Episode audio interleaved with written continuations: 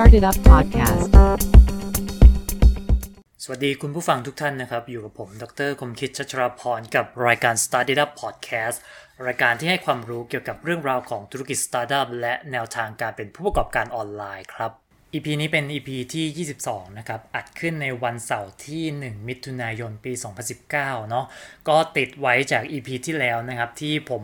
เกริ่นไปว่าเดี๋ยวผมจะมาเล่าประสบการณ์ให้ฟังเกี่ยวกับ ในการทำธุรกิจ การสร้าง information product อย่าง e-book ขึ้นมาแล้วก็ขายให้กับผู้คนนะฮะสำหรับคุณผู้ฟังที่เข้ามาฟังเป็นครั้งแรกนะครับ อาจจะยังไม่รู้ว่าผมเนี่ยเขียน e-book ขายเกี่ยวกับเรื่องอะไรนะ ซึ่ง e-book ที่ผมเขียนขายนะครับ ก็จะเป็น e-book เกี่ยวกับการเป็นผู้ประกอบการ Airbnb หรือว่า Airbnb Entrepreneur นะครับทำธุรกิจจากการ ปล่อยเช่าที่พักให้กับนักท่องเที่ยวทั่วโลกที่จองมาจากเว็บไซต์ Airbnb เนาะก็คือโดยส่วนตัวผมเนี่ยมี guest house อยู่ที่สุรินเนาะแล้วผมก็ไปทำ Airbnb นะครับช่วยที่บ้านในการรันธุรกิจตัวเนี้ยให้เช่าที่พักกับนักท่องเที่ยวนะ พอผมมีความรู้เกี่ยวกับเรื่องของการทำ Airbnb การใช้ระบบเว็บไซต์ การแชทโต้ตอบกับแขกอะไรต่างๆ นี้เนี่ย ผมก็เอาความรู้ส่วนนี้มาสกัด ออกมาเป็น information product แล้วก็วางขายให้กับผู้คน อันนี้เป็นไอเดียคร่าวๆนะ แต่ว่าเดี๋ยววันนี้เราจะมาพูดกันถึงว่าเฮ้ยแล้วคนทั่วไปเนี่ยที่อยากสร้าง information product เป็นของตัวเองเนี่ยจะต้องมีความรู้จะต้องมีแนวทางยังไงบ้างนะครับ ในการที่จะผลิต information product สักตัวขึ้นมาขายเนาะก็จริงๆแล้วนะครับ information product หรือว่าผลิตภัณฑ์ความรู้นี้เนี่ยไม่ได้จำกัดแค่ e-book นะ จริงๆ มันมีหลายอย่างมากเลยยกตัวอย่างเช่นการเขียนหนังสือขายก็เป็นได้นะครับ หรืออย่างการจัดพวกสัมมนาหรือเวิร์กช็อปต่างๆนะ อันนี้ก็เป็นหนึ่งใน information product เหมือนกันเนาะ e-book นะครับหรือแม้กระทั่งการทำพวกหนังสือเสียง audio books นะครับที่บอกเล่าเรื่องราวต่างๆนะยกตัวอย่างของคุณบัณฑิต อึ้งรังสีเนี่ย audio books เยอะมากนะครับ นอกจากนี้ยังมีพวกคอร์สการเรียนการสอนที่อยู่ในรูปแบบของ DVD รวมไปถึงตัวที่ได้รับความนิยมมากที่สุดในปัจจุบันนั่นก็คือคอร์สเรียนออนไลน์นั่นเองนะฮะจากประสบการณ์ของผมเนาะสิ่งที่ผมชอบมาก ๆ เลยในธุรกิจ information product เนี่ยก็คือว่ามันเป็นสินค้าที่เป็นในรูปแบบของดิจิทัลครับนะไม่ใช่ทุกตัวที่จะเป็นรูปแบบของดิจิทัลนะ ตัวที่เป็นดิจิทัลก็จะมีพวก e-books audio books แล้วก็คอร์สเรียนออนไลน์ ประเด็นคืออย่างนี้ครับ ตอนที่เราผลิต information product เสร็จแล้วเราจะวางขายให้กับผู้คนนี้เนี่ย มันดีกว่าพวก physical product ตรงที่ว่าเวลามีลูกค้าสั่งซื้อมาเนาะเอาเคสผมเลยละกัน ลูกค้าสั่งซื้อ e-book มาผมแค่ทำการจัดส่ง e-book ไปให้ลูกค้าที่อีเมลที่เขาสั่งซื้อมา หรือผมเซตระบบขาย e-book อัตโนมัติ โดยใช้พวก Gumroad หรือว่า e-junkie ที่เวลาคนสั่งซื้อโดยผ่านบัตรเครดิตมานะครับ ตัวระบบเนี่ยมันก็จะส่งลิงก์ ไปให้ลูกค้าเนี่ยสามารถดาวน์โหลดอีบุ๊กของเราได้โดยทันทีเลย มันเรียกได้ว่ามันเป็น passive income เนาะคือเรานั่งทำงานอยู่ในออฟฟิศมีคนสั่งซื้อมาตัวระบบมันก็จัดการให้อัตโนมัติ หรือถ้าเป็นเคสที่ลูกค้าโอนเงินนะครับผมก็แค่จะส่งอีบุ๊กไปยังอีเมลของลูกค้าให้เท่านั้นเองนะเราไม่จำเป็นที่จะต้องไปนั่งแพ็คของไปแปะว่าสินค้าชิ้นนี้จะต้องส่งไปยังที่อยู่ของลูกค้าที่ไหนเนาะก็คือนั่งทำงานอยู่ นะครับก็ยังแบบสามารถมีรายได้เข้ามาได้แบบที่เราไม่ต้องออกไปส่งของให้แบบพวกทำ physical product นะอันนี้เป็นข้อดีแล้วก็ผมรู้สึกว่าเฮ้ยมันตอบโจทย์ของคนที่อยากมีรายได้เสริม ในขณะที่ตัวเองเนี่ยเป็นพนักงานออฟฟิศหรือว่าทำงานประจำแบบวันๆกระดิกออกไปไหนไม่ได้เลยจากออฟฟิศนะครับ พวก digital product เนี่ยตอบโจทย์มากๆ ในการสร้างรายได้แบบที่แทบจะไม่มีต้นทุนนะ เพราะว่าเราสามารถส่ง digital product เหล่านี้ไปถึงมือลูกค้าได้ ไม่ว่าจะเป็นบนจากคอมพิวเตอร์หรือว่าจากมือถือก็ตามนะโอเค ทีนี้นะครับ ต้องเกริ่นก่อนว่าตัวผมเองนี้เนี่ยไม่เคยเขียนหนังสือหรือว่าทำอะไรมาก่อนนะโดยพื้นฐานหลักๆ นี้เนี่ยผมเป็นแค่บล็อกเกอร์นะซึ่งเอาเข้าจริง ๆนะครับ วัตถุประสงค์ในการตั้งเว็บไซต์ Startup นี้เนี่ยในตอนแรก ๆ นะ ก็คือผมต้องการที่จะเผยแพร่ ความรู้เกี่ยวกับเรื่องราวของการทำธุรกิจสตาร์ทอัพคุณจะเห็นว่าผมเนี่ยเขียนเคสเกี่ยวกับผู้ประกอบการธุรกิจสตาร์ทอัพเยอะมาก ตอนแรกผมอะเขียนไว้เพื่อเป็น case study ให้กับตัวผมเองในการศึกษาเนาะแต่ว่าระหว่างที่เราไปทำการรวบรวมข้อมูลมานี้เนี่ยผมก็เห็นเรื่องราวที่น่าสนใจ แล้วก็คิดว่าเฮ้ยเรื่องราวของผู้ประกอบการสตาร์ทอัพเหล่านี้เนี่ยน่าจะสร้างแรงบันดาลใจให้กับใครได้อีกหลาย ๆ คนนะ ถ้าเขาได้อ่านมัน ดังนั้นบทความต่างๆ ในช่วงแรกนี้เนี่ยผมเขียนด้วย passion ที่ผมมีเนาะด้วยความปรารถนาดีเลยแหละว่า เออ สิ่งต่างๆ เหล่านี้เนี่ยมันสร้างแรงบันดาลใจที่ดีให้กับคนที่ได้เข้ามาอ่านแน่นอนนะฮะแต่ว่าตอนที่เริ่มต้นเขียนบล็อกไปได้สักประมาณ 6 เดือนหรือว่าครึ่งปีนะครับ ผมเริ่มคิดถึงการทำเงินล้วนะว่าผมจะสามารถมีรายได้จากการเขียนบล็อกได้ยังไง ตรงนี้นะผมไม่มีไอเดียเลยครับว่าผมจะสามารถทำเงินได้จากการเขียนบล็อกได้ยังไง เพราะว่าบทความคนเข้ามาอ่านฟรีถูกต้องไหมครับอ่าแต่เราไม่รู้ว่าเฮ้ยการที่คนเข้ามาอ่านฟรีนี้เนี่ยเราจะสามารถทำเงินจากสิ่งเหล่านั้นได้ยังไงนะเราจะเป็นบล็อกเกอร์ที่สามารถทำเงินได้ยังไงเนาะในอดีตนะครับที่ผมเห็นบล็อกเกอร์ส่วนใหญ่ในไทยนะหารายได้นะครับ ก็คือจากพวก Google Adsense นั่นหมายความว่า เว็บไซต์ของคุณนี้เนี่ยจะต้องมีผู้ชมหรือว่าวิสิเตอร์เนี่ยเข้ามาอ่านในแต่ละวันเป็นจำนวนมหาศาลมาก คุณถึงจะสามารถมีรายได้ที่สมน้ำสมเนื้อในการติด Google Adsense ลงไป ซึ่งผมบอกได้แล้วผมไม่ต้องการที่จะหารายได้จาก Google Adsense เพราะว่ามันยากมาก ๆ นะครับ วิธีที่2นะครับก็คือ advertorial หรือการเขียนบทความในการเชียร์สินค้าหรือว่าบริการของธุรกิจ ที่เขาเข้ามาติดต่อ อันนี้ก็เว็บไซต์ที่เริ่มต้นใหม่ ๆนะครับ ยากเหมือนกัน เพราะว่ายังไม่มีชื่อเสียงมาก ที่ธุรกิจต่างๆ จะมองเห็นคุณค่า หรือว่าพื้นที่ในการที่เราจะเขียนบทความที่เป็นในเชิงของโฆษณาแล้วมีผู้ชมจำนวนมากเข้ามาอ่าน นะครับ อันนี้ต้องใช้การ build ฐาน audience หรือว่าฐานผู้ชมภายในเว็บให้ได้เยอะประมาณหนึ่งเลย ทีนี้ มันก็เลยเป็นโจทย์ท้าทายที่ว่าเอา้าแล้วอย่างนั้นเราจะมีตัวเลือกอะไรบ้าง ในการสร้าง information product ขึ้นมา ที่จะขายให้กับผู้คนนะไอเดียนี้เนี่ยผมได้มาจากคุณพอลนะครับ เจ้าของเว็บไซต์ CEO Blog นะคุณพอก็เขียนไปถึงเคสของแพดฟินเนาะซึ่งผมก็เคยทำ EP แพดฟินไปแล้วนะครับ ลองไปไล่ฟังย้อนหลังดูเนาะคือแพดฟินน่ะสร้างบล็อกขึ้นมาที่เป็นเอ่อ Green Exam Academy นะครับช่วยให้คนที่อยากสอบสถาปัตย์รักโลกเนี่ยสามารถเตรียมตัวในการทำข้อสอบ แล้วก็สอบติดในข้อสอบของ Green Exam Academy ได้ง่ายขึ้นเนาะเขาสร้างบล็อกขึ้นมาแล้วก็เขียนเป็นอีบุ๊กขายให้กับคนที่สนใจ นะฮะแต่ถามว่าคุณค่าของอีบุ๊กที่เขียนขึ้นมานี้เนี่ยมันอยู่ตรงไหนนะครับคุณค่าของอีบุ๊กมันอยู่ที่การที่คนคนหนึ่งไม่ต้องไปงมหาข้อมูลจากแหล่งต่างๆ ทั้งวันหรือว่าเป็นอาทิตย์นะครับแต่อีบุ๊กเป็นการ collect ข้อมูลที่ถูกย่อยมาแล้ว รวมไว้ณที่เดียวแล้วมันจบในที่ตรงนั้นเนาะในเคสของเมืองไทยนะ คุณไปดูง่ายๆเลย ลงทุนแมน ทุกคนรู้จักลงทุนแมนใช่ไหมครับ เขียนบทความให้ความรู้เกี่ยวกับเรื่องราวของการลงทุน ธุรกิจแล้วก็เศรษฐกิจอะไรต่างๆ ก็ตามนะปัจจุบันเขาเปลี่ยนชื่อเป็น Blockdit ใช่ไหมฮะทีนี้ถามว่าทำไมหนังสือของลงทุนแมนจึงสามารถออกมาขายได้ ทั้งๆ ที่บทความบนอินเทอร์เน็ต มันก็เป็นบทความฟรีที่ทุกคนสามารถเสิร์ช Google เข้าไปหาอ่านได้ มันเป็นเคสเดียวกับแพดฟินเลยครับ เพราะว่าตัวเล่มเนี่ยมันรวมบทความเข้ามาไว้ในเล่มเล่มหนึ่ง แล้วเราไม่ต้องไปเสียเวลาหาบทความต่างๆ ของลงลงทุนแมนไล่อ่านไปเรื่อยๆนะครับ อันนี้มันก็เลยเป็นข้อดีเนาะของการ collect data มาไว้ในที่ที่เดียวนะฮะ เอาละครับเดี๋ยวเรามาเข้าเนื้อหาเริ่มต้น ในเรื่องของการหาไอเดียเพื่อที่จะนำไปใช้ในการเขียนอีบุ๊กกันก่อนนะ ผมเชื่อว่าคุณผู้ฟังหลาย ๆ คนนี้เนี่ยก็น่าจะมีไอเดีย มีทักษะหรือว่ามีประสบการณ์อะไรบางอย่าง ที่น่าจะสามารถนำมาเขียนเป็นอีบุ๊กเพื่อขายให้กับคนที่สนใจได้นะ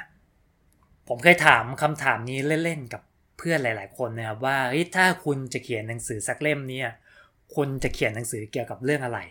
หลายคนบอกเลยว่า ไม่รู้จะเขียนเกี่ยวกับเรื่องอะไรดีนะครับ ทีเนี้ยผมก็เลยมาลงลึกต่อว่าการที่เราไม่รู้จะเขียนเรื่องอะไรดีนี้เนี่ยไม่ใช่ว่าเราไม่มีหัวข้อ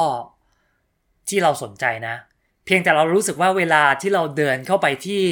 ร้านหนังสืออะไอ้หนังสือเล่มที่เราอยากเขียนอะมันก็มีคนเขียนเขียนอยู่แล้ววางขายอยู่บนร้านหนังสือนะฮะนี่หนำซ้ำนะครับ หนังสือพวกนั้นนี่เนี่ยมันอาจจะมีดีเทลมันอาจจะมีรายละเอียดอะไรที่มันลึก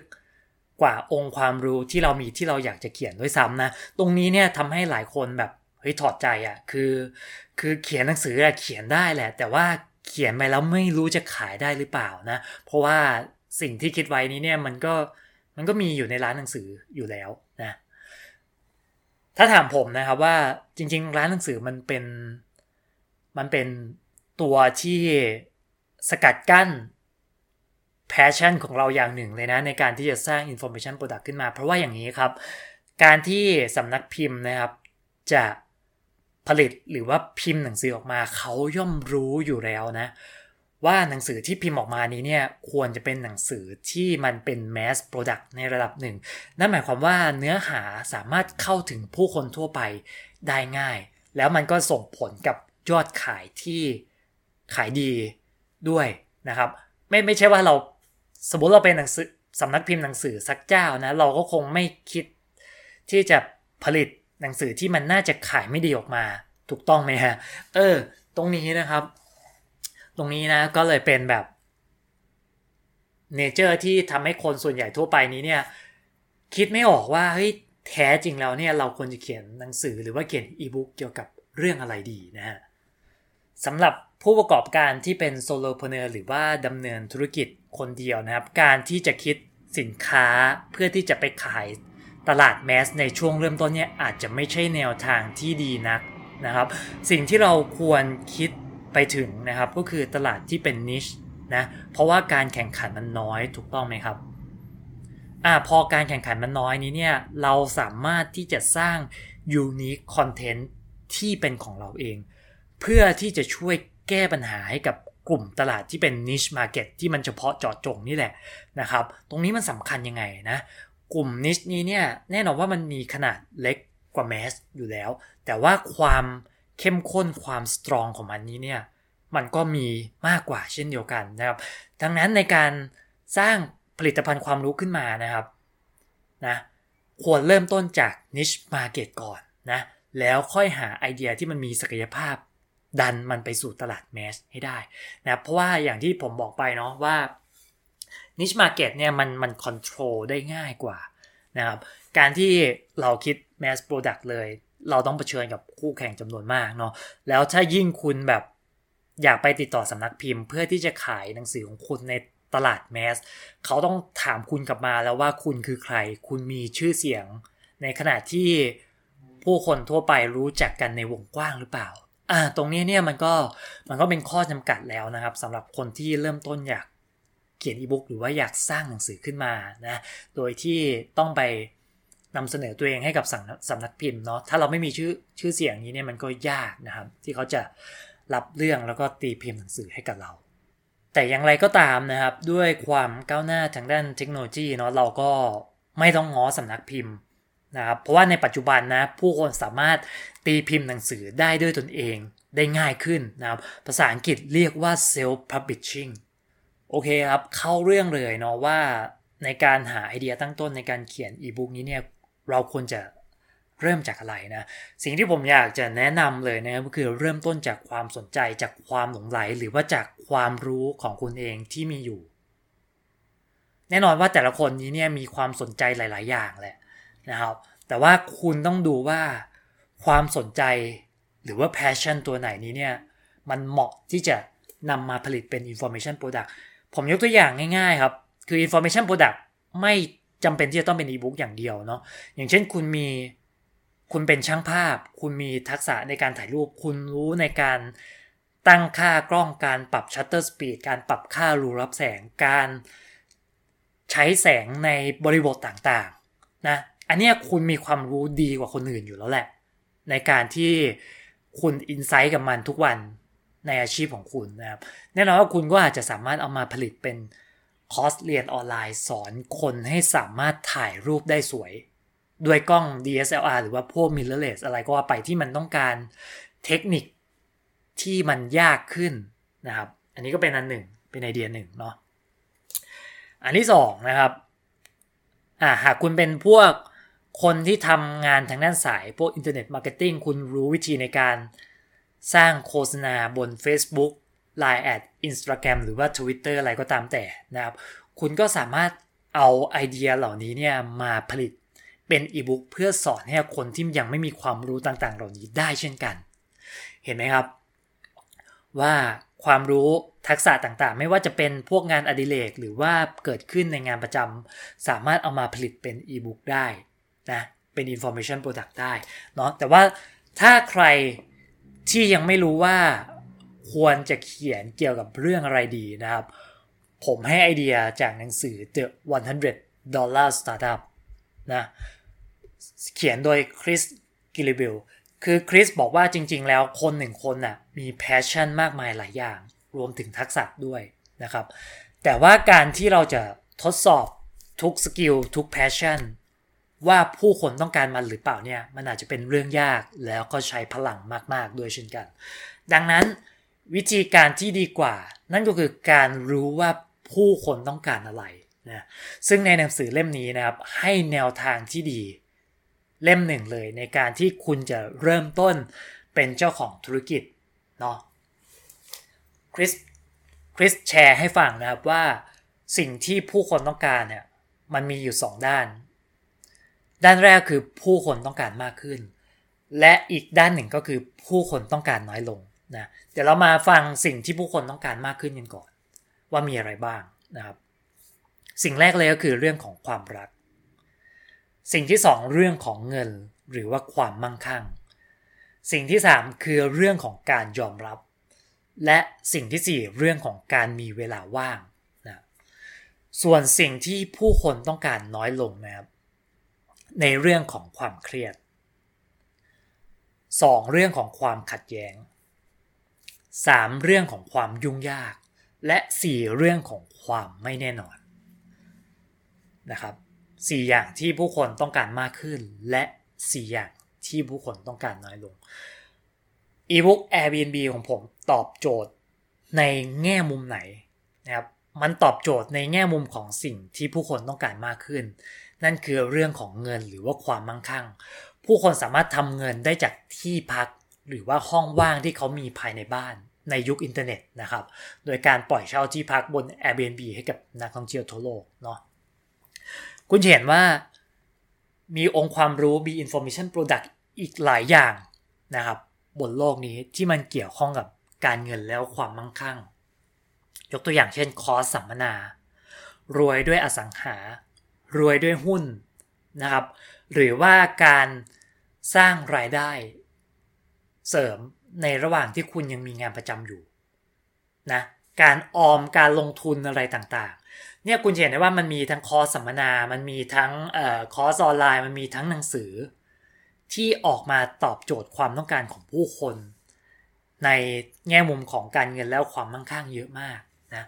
ในแง่มุมของความรักก็เช่นเดียวกันนะครับ การใช้ชีวิตคู่ได้อย่างมีความสุข เทคนิคการจีบสาวอะไรก็ตามแต่นะครับ รวมไปถึงการมีเวลาว่างเพิ่มมากขึ้นนะ คุณเห็นธุรกิจหลาย ๆ อย่างเลย ไม่ใช่แค่เฉพาะ information product นะครับ พวกอ่า grab food ใช่ไหมครับ ไปซื้ออาหารแทนโดยที่คุณไม่ต้องเสียเวลาฝ่ารถติดไปนะครับ พวกธุรกิจ on demand service ต่าง ๆ ที่เขามาทำงานแทนคุณทำให้คุณมีเวลาว่างเพิ่มมากขึ้น นะครับ ส่วนพวกสิ่งที่ผู้คนต้องการน้อยลงเนาะอย่างเช่นพวกความไม่แน่นอนคุณก็จะเห็นได้ว่าเป็นพวกธุรกิจประกันอะไรต่างๆเนาะครับธุรกิจที่ช่วยในการลดความเครียดก็มีเยอะแยะมากมาย ดูหนังฟังเพลง entertainment ต่างๆ หรือว่าพวกธุรกิจท่องเที่ยวก็ช่วยลดความเครียดได้ นี่แหละครับ ในหนังสือของ Chris Guillebeau ชื่อว่า The $100 Startup ให้แนวทางที่ดีมากๆ ในการที่คุณจะค้นพบไอเดีย เพื่อใช้ในการสร้าง Information Product เมื่อคุณรู้แล้วว่าผู้คนต้องการอะไร และความรู้ที่คุณมีอยู่นี้เนี่ยจะสามารถช่วยเหลือ พวกเขาเหล่านั้นได้ยังไงนะครับ ธุรกิจ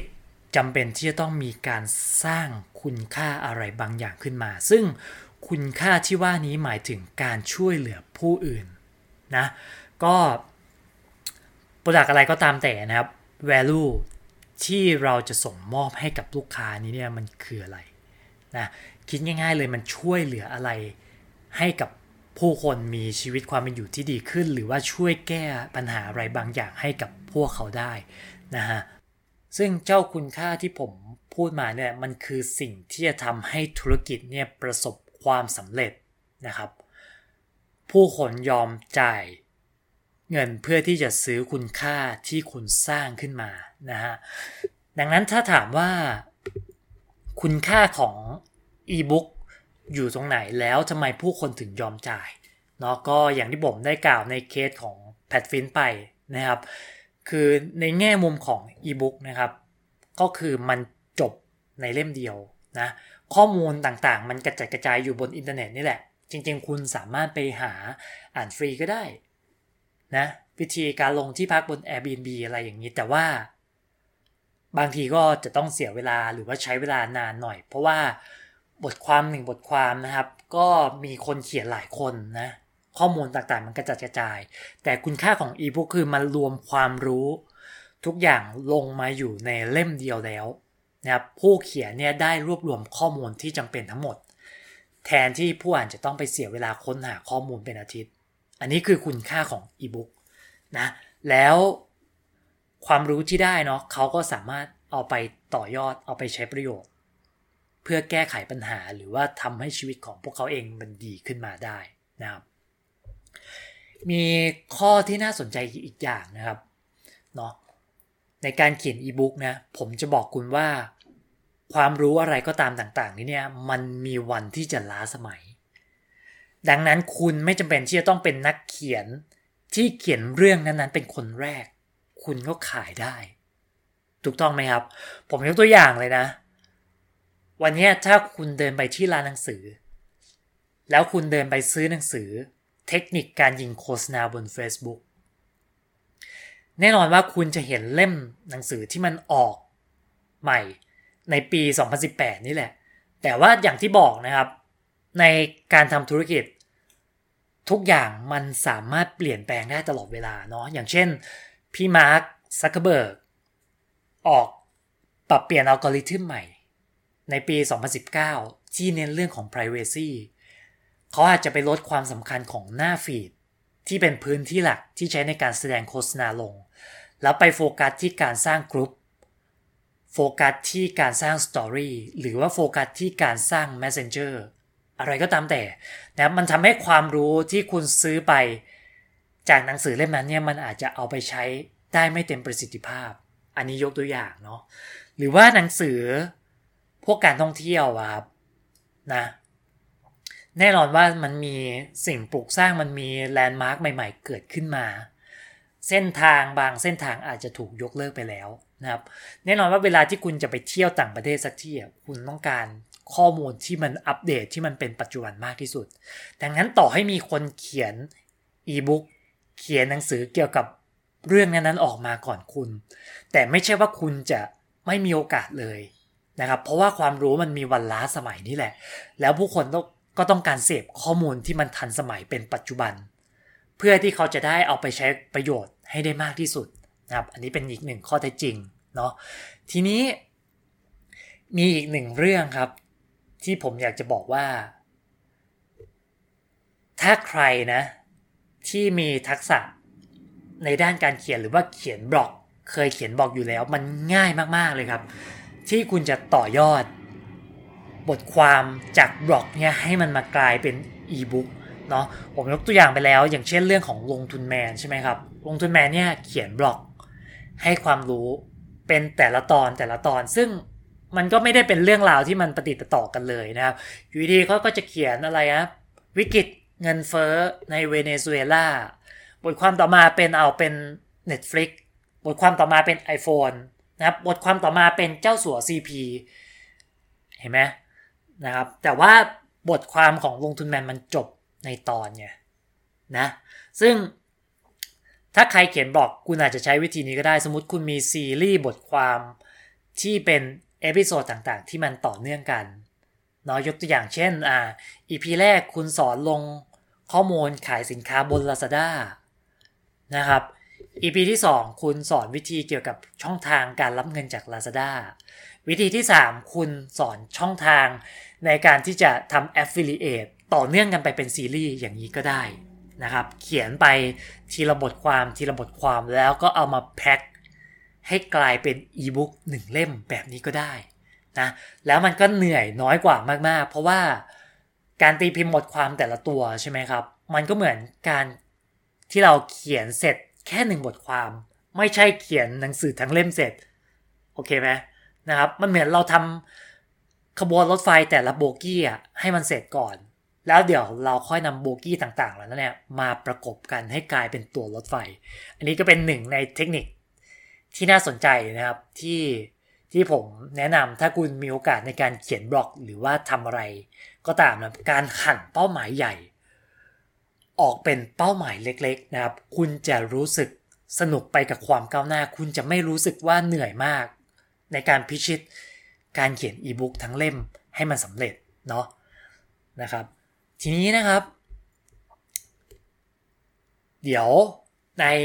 EP ถัดไปนะ เดี๋ยวผมจะมาขยายความให้ฟังว่า การที่เราจะเริ่มต้นเขียนอีบุ๊กเราได้ไอเดียมาแล้วนะครับ เราจะต้องทำยังไงบ้าง เพื่อที่จะให้อีบุ๊กของเรานี้เนี่ยสามารถเสร็จเป็นรูปเล่มได้ทั้งเล่ม อันนี้ไม่ยาก แต่ว่าสิ่งที่ยากคือเราควรจะเอาอีบุ๊กของเราเนี่ยไปวางขายบนช่องทางอันไหนดี นะครับซึ่งในเดี๋ยวใน EP ที่ 23 นี้เนี่ย ผมจะมาให้แนวทางในการเขียนอีบุ๊กทั้งเล่มให้สำเร็จ รวมไปถึงการทำตลาด หรือการทำ marketing เพื่อที่จะใช้ในการวางขายอีบุ๊กให้กับกลุ่มลูกค้าที่สนใจนะครับ เดี๋ยวเรามาติดตามกันใน EP ถัดไปนะครับ ก็สำหรับใครก็ตามนะครับที่สนใจในเรื่องราวของธุรกิจสตาร์ทอัพและก็แนวทางการเป็นผู้ประกอบการออนไลน์อย่าลืมไปติดตามพวก content ใหม่ๆ ได้ที่ Facebook Fanpage Startup หรือบนเว็บไซต์ startup.in.th นะครับ ใน EP นี้หวังว่าจะได้ความรู้เบื้องต้น ในการเอาไปเขียนอีบุ๊กเป็นของตัวเองนะครับ แล้วพบกันใหม่ใน EP ถัดไปเกี่ยวกับการเขียนและวางขายอีบุ๊กนะครับ EP นี้มีเพียงเท่านี้แล้วพบกันใหม่ใน EP หน้า สวัสดีครับ